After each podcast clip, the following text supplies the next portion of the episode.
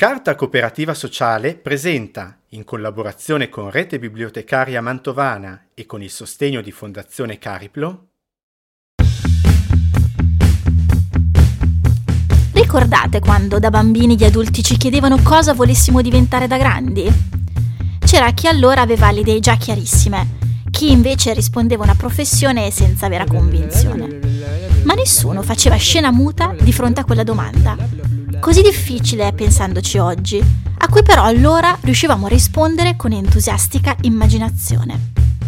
L'età adulta, il diventare grandi, è qualcosa che ci ossessiona fin dalla tenera età, un desiderio che si intensifica passando l'adolescenza, la quale ci fa così tanto bramare il futuro da adulti da farci desiderare di bruciare le tappe e arrivare subito al traguardo agognato.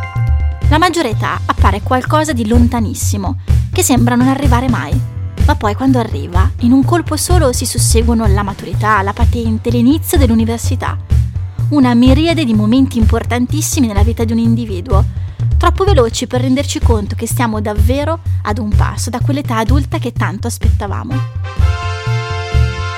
I desideri che nutrivamo da bambini cominciano a diventare pensieri più concreti, aspirazioni, obiettivi a cui tendere.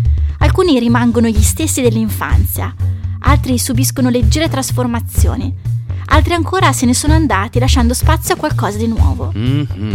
Il futuro non viene più letto come qualcosa su cui fantasticare, ma qualcosa da costruire giorno per giorno, tassello per tassello, nella consapevolezza che accanto alla meraviglia per ciò che ancora non sappiamo potrà accadere, c'è anche l'immensa paura del fallimento e di non raggiungere tutto quello che abbiamo tanto sperato. Spoiler!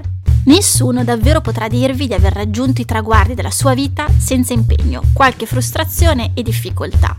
Si impara crescendo che le cose belle arrivano con calma, impegno e costanza, con ostacoli e prove. Fa tutto parte dell'imprevedibilità della vita. Perciò niente paura, ma tanto coraggio, perché quando arriverete alla vostra meta la gioia sarà grande. E poi ragazzi, noi che siamo nel pieno dell'età adulta, possiamo dirvi che l'essere grandi è sì bello, ma anche molto stressante. Gli anni passano, si entra nel mondo del lavoro, si accumulano le responsabilità e le scadenze e ci si rende conto che quella spensieratezza che caratterizza l'infanzia e l'adolescenza non è venuta meno, ma semplicemente si è trasformata, venendo a patti con le complicazioni della vita. Ora potrete capire meglio perché vi siete sentiti dire più volte dai vostri genitori Eh, io farei volentieri a cambio coi tuoi anni. L'età adulta è un po' come il proverbio hai voluto la bicicletta, adesso pedala.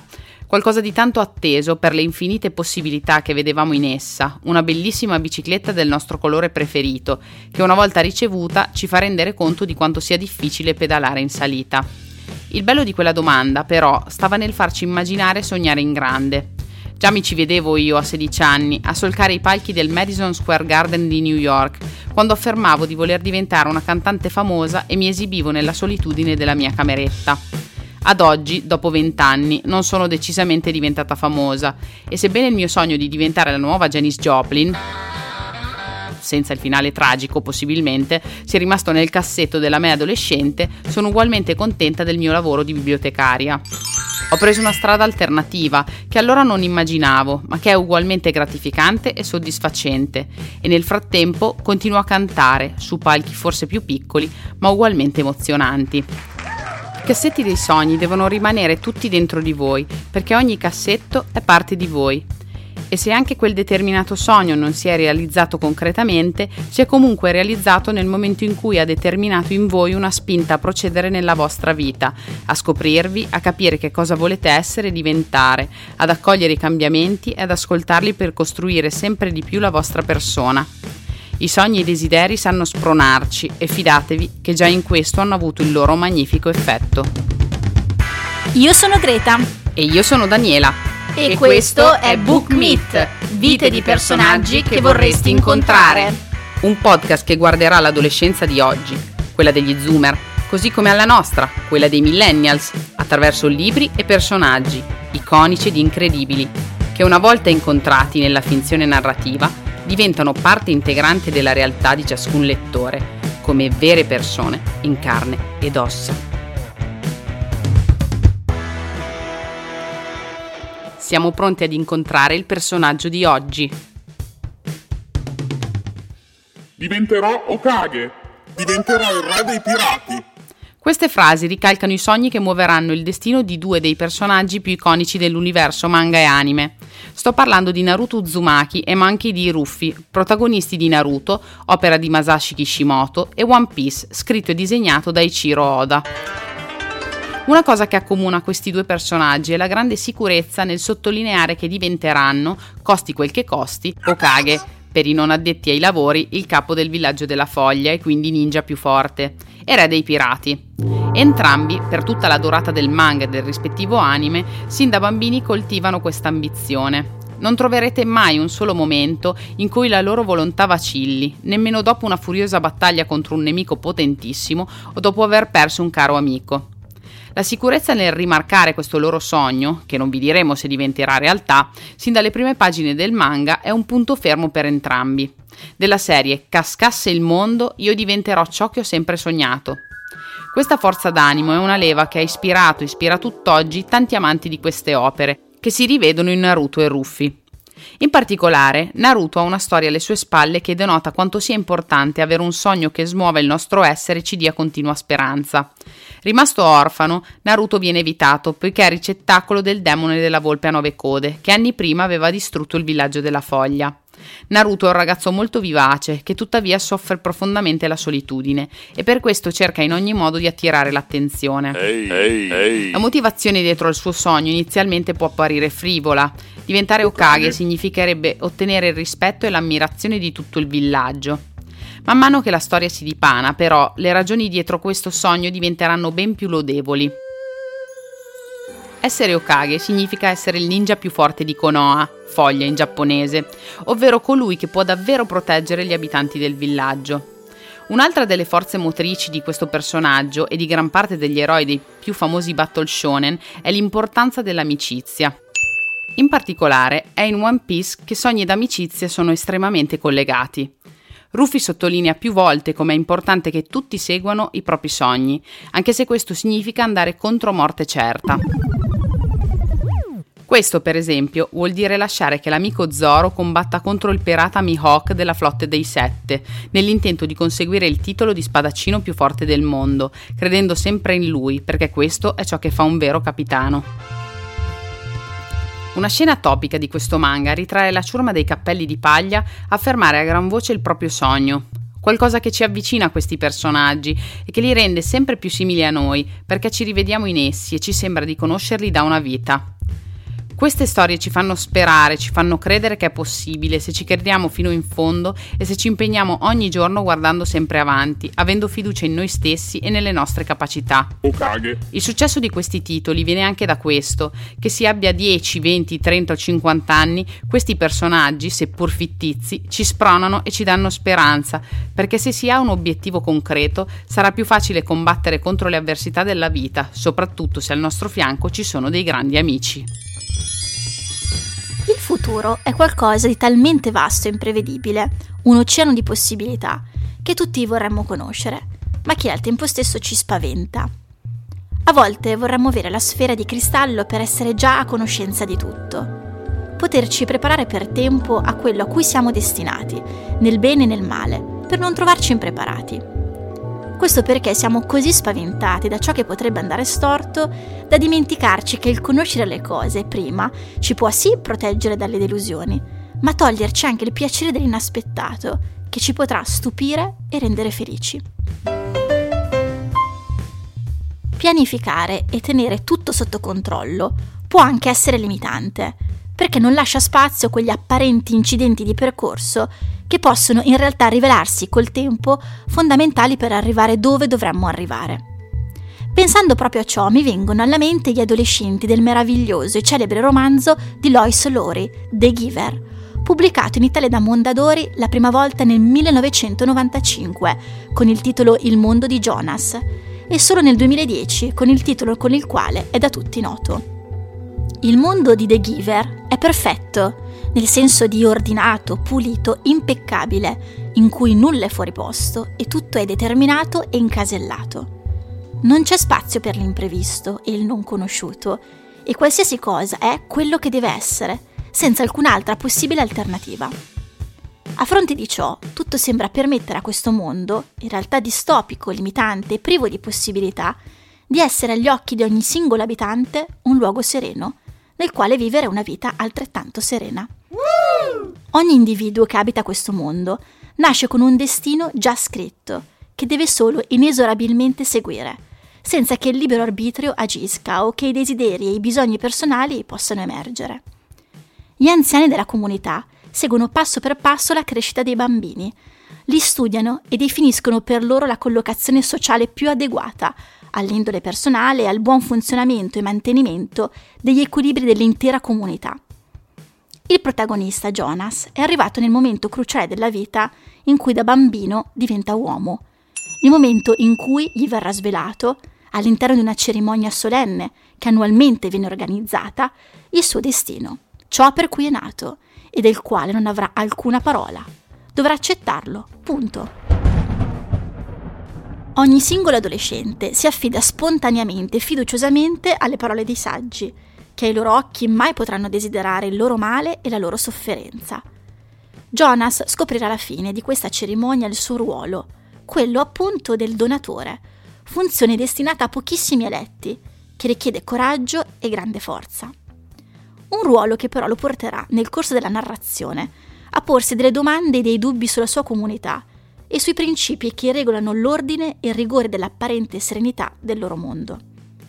E lo metterà davanti al fatto che prima di quel loro presente c'era un passato nel quale le persone potevano scegliere cosa essere e cosa diventare, nel bene e nel male, e che il controllo e la definizione di ogni singolo momento della vita di un individuo non sono le soluzioni per rendere la vita stessa felice e appagante. La storia di Jonas ci ha proprio fatto riflettere sull'importanza dei sogni e dei desideri che scaturiscono dall'interno di ciascun individuo e su quanto sia importante esprimerli e manifestarli all'esterno.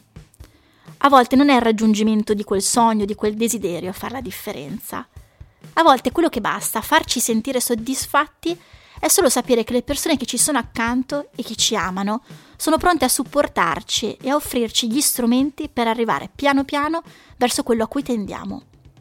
Provare e tentare, cadere e rialzarsi, sbagliare e fare la cosa giusta. Sono tutte tappe di un processo di crescita nel quale ascoltando noi stessi seguiamo i nostri bisogni e le nostre aspirazioni, diamo voce ai nostri obiettivi e ci costruiamo una strada da percorrere, consapevoli che nulla è ordinato e determinato a priori, che il percorso può variare, che ci sono limiti sì, ma anche mille possibilità. E che se a fianco abbiamo chi crede nel nostro potenziale e ci lascia libero spazio di muoverci in autonomia, fiduciosi delle nostre capacità, allora tutto il percorso, per quanto complicato, sarà più facile seguirlo. Perché non è più la meta il vero obiettivo, ma la strada stessa da percorrere. Poterci scoprire, affermare, esprimere liberamente, essere noi stessi, costruire il nostro futuro, partendo da noi e non da un'imposizione che viene dall'alto e dall'esterno. Sono tutti aspetti che stanno alla base del successo, se per successo non intendiamo certo la fama, ma il raggiungimento di quello che noi crediamo essere destinato e fatto per noi. Collegandoci a ciò, ci balza alla memoria un altro bellissimo protagonista, Parliamo di lui, personaggio creato dalla meravigliosa penna di Mary Aude Murail, che con il suo romanzo Nodi al pettine, edito da Giunti nel 2004, ci porta nella vita di un ragazzo, ancora una volta alla ricerca del proprio posto nel mondo e di quella storia che vorrebbe scrivere per sé. Alcuni lo capiscono fin da subito, altri hanno bisogno che arrivino esperienze che senza alcun preavviso determineranno una rivoluzione una rivelazione nelle loro vite. L'esperienza inattesa è quella presso un salone di bellezza, caratterizzato dalla presenza di personaggi molto diversi dall'ambiente di lui, ma nel quale il protagonista decide comunque di fare il suo stage. Ma come dire al padre chirurgo che ha mille aspettative nei confronti del figlio che il suo vero desiderio è migliorare le giornate delle clienti con un bel taglio e una bella piega? Sono molti i temi e gli intrecci costruiti da Murail in questo romanzo, cosa che tipicamente fa in tutti i suoi libri. Ma l'aspetto più interessante, a nostro parere, è quello che pone il focus proprio sul desiderio di lui, che agli occhi degli altri sembra così semplice e privo d'ambizione, troppo poco per la sua famiglia e a detta di quest'ultima troppo poco anche per lui stesso. Il rapporto complicato con il padre, che non presta attenzione e non dà valore alle parole e alle opinioni della moglie e del figlio, atterrisce sempre di più lui, che si sente intrappolato in una vita che non è la sua e che sembra compiacere maggiormente gli altri piuttosto che permettergli di realizzare se stesso. Come può dire al padre che vuole mollare la scuola per iniziare un corso di parrucchieri, quando il padre stesso ha già deciso tutto per lui? In questo romanzo Murail parla da un lato di un giovane ragazzo che non vuole rinunciare ai suoi sogni e dall'altro di un padre che per non rinunciare ai sogni che ha proiettato sul figlio mette il figlio stesso nella condizione di mentirgli e di sentirsi solo, non ascoltato e supportato da una delle persone più importanti della sua vita. In questa figura paterna ritroviamo i saggi di Lori, che solo attraverso l'osservazione del bambino e della sua evoluzione avevano la pretesa di conoscerne il futuro. In questa osservazione che avviene dall'esterno, ci si dimentica sempre del mondo interiore di questi giovani ragazzi, che non si manifesta completamente e che però è ricco di esigenze, desiderio di scoperta, aspirazioni, obiettivi, sogni e fantasticherie. Un immaginario interiore che li proietta in avanti, mostrando loro quello che potrà essere e facendoli ragionare sulla strada da percorrere e sulle modalità con le quali seguire quell'eventuale direzione. I sogni non si possono controllare, piuttosto bisogna lasciarli fluire perché diventino materia di arricchimento, prospettive in divenire, cambiamenti da contemplare e piccole gioie a cui tendere. Quello che abbiamo imparato in questi anni in cui siamo passate nel mondo adulto è che il futuro te lo crei nel presente, costruendo, scoprendo, affermando, riflettendo, interiorizzando, strutturando, giorno per giorno. A volte abbiamo così tanto il bisogno di proiettarci in avanti, come quando eravamo bambini e volevamo bruciare le tappe, ma quella proiezione rischia di diventare un limite quando ci porta a pianificare e a definire a monte tutto quello che sarà. Di fatto non possiamo sapere davvero quello che accadrà. Ricordatevi che c'è sempre il dolce complicato inaspettato. Avere sogni e ogni giorno fare un passo in avanti perché si possano costruire le basi per realizzarli è lo spirito che non solo vi accompagna oggi, che di desideri e aspirazioni ne avrete tanti, ma vi accompagnerà per tutta la vita, lasciandovi sempre in quello stato di stupore e di meraviglia che troppo in fretta ci dimentichiamo della nostra infanzia. Ogni tappa della vita ha un significato, ogni momento presente ha un valore. Fate dei sogni, dei desideri la materia che alimenta le vostre giornate e che vi invoglia ad andare avanti sempre con lo spirito della scoperta.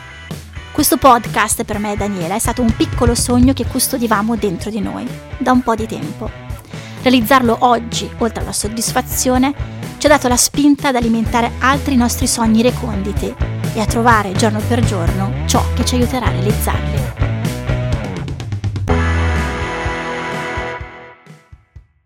Questo è Book Meet, vite di personaggi che vorresti incontrare scritto da Greta Culatina e Daniela Nicolacci, una produzione di Carta Cooperativa Sociale in collaborazione con Rete Bibliotecaria Mantovana e con il sostegno di Fondazione Cariplo.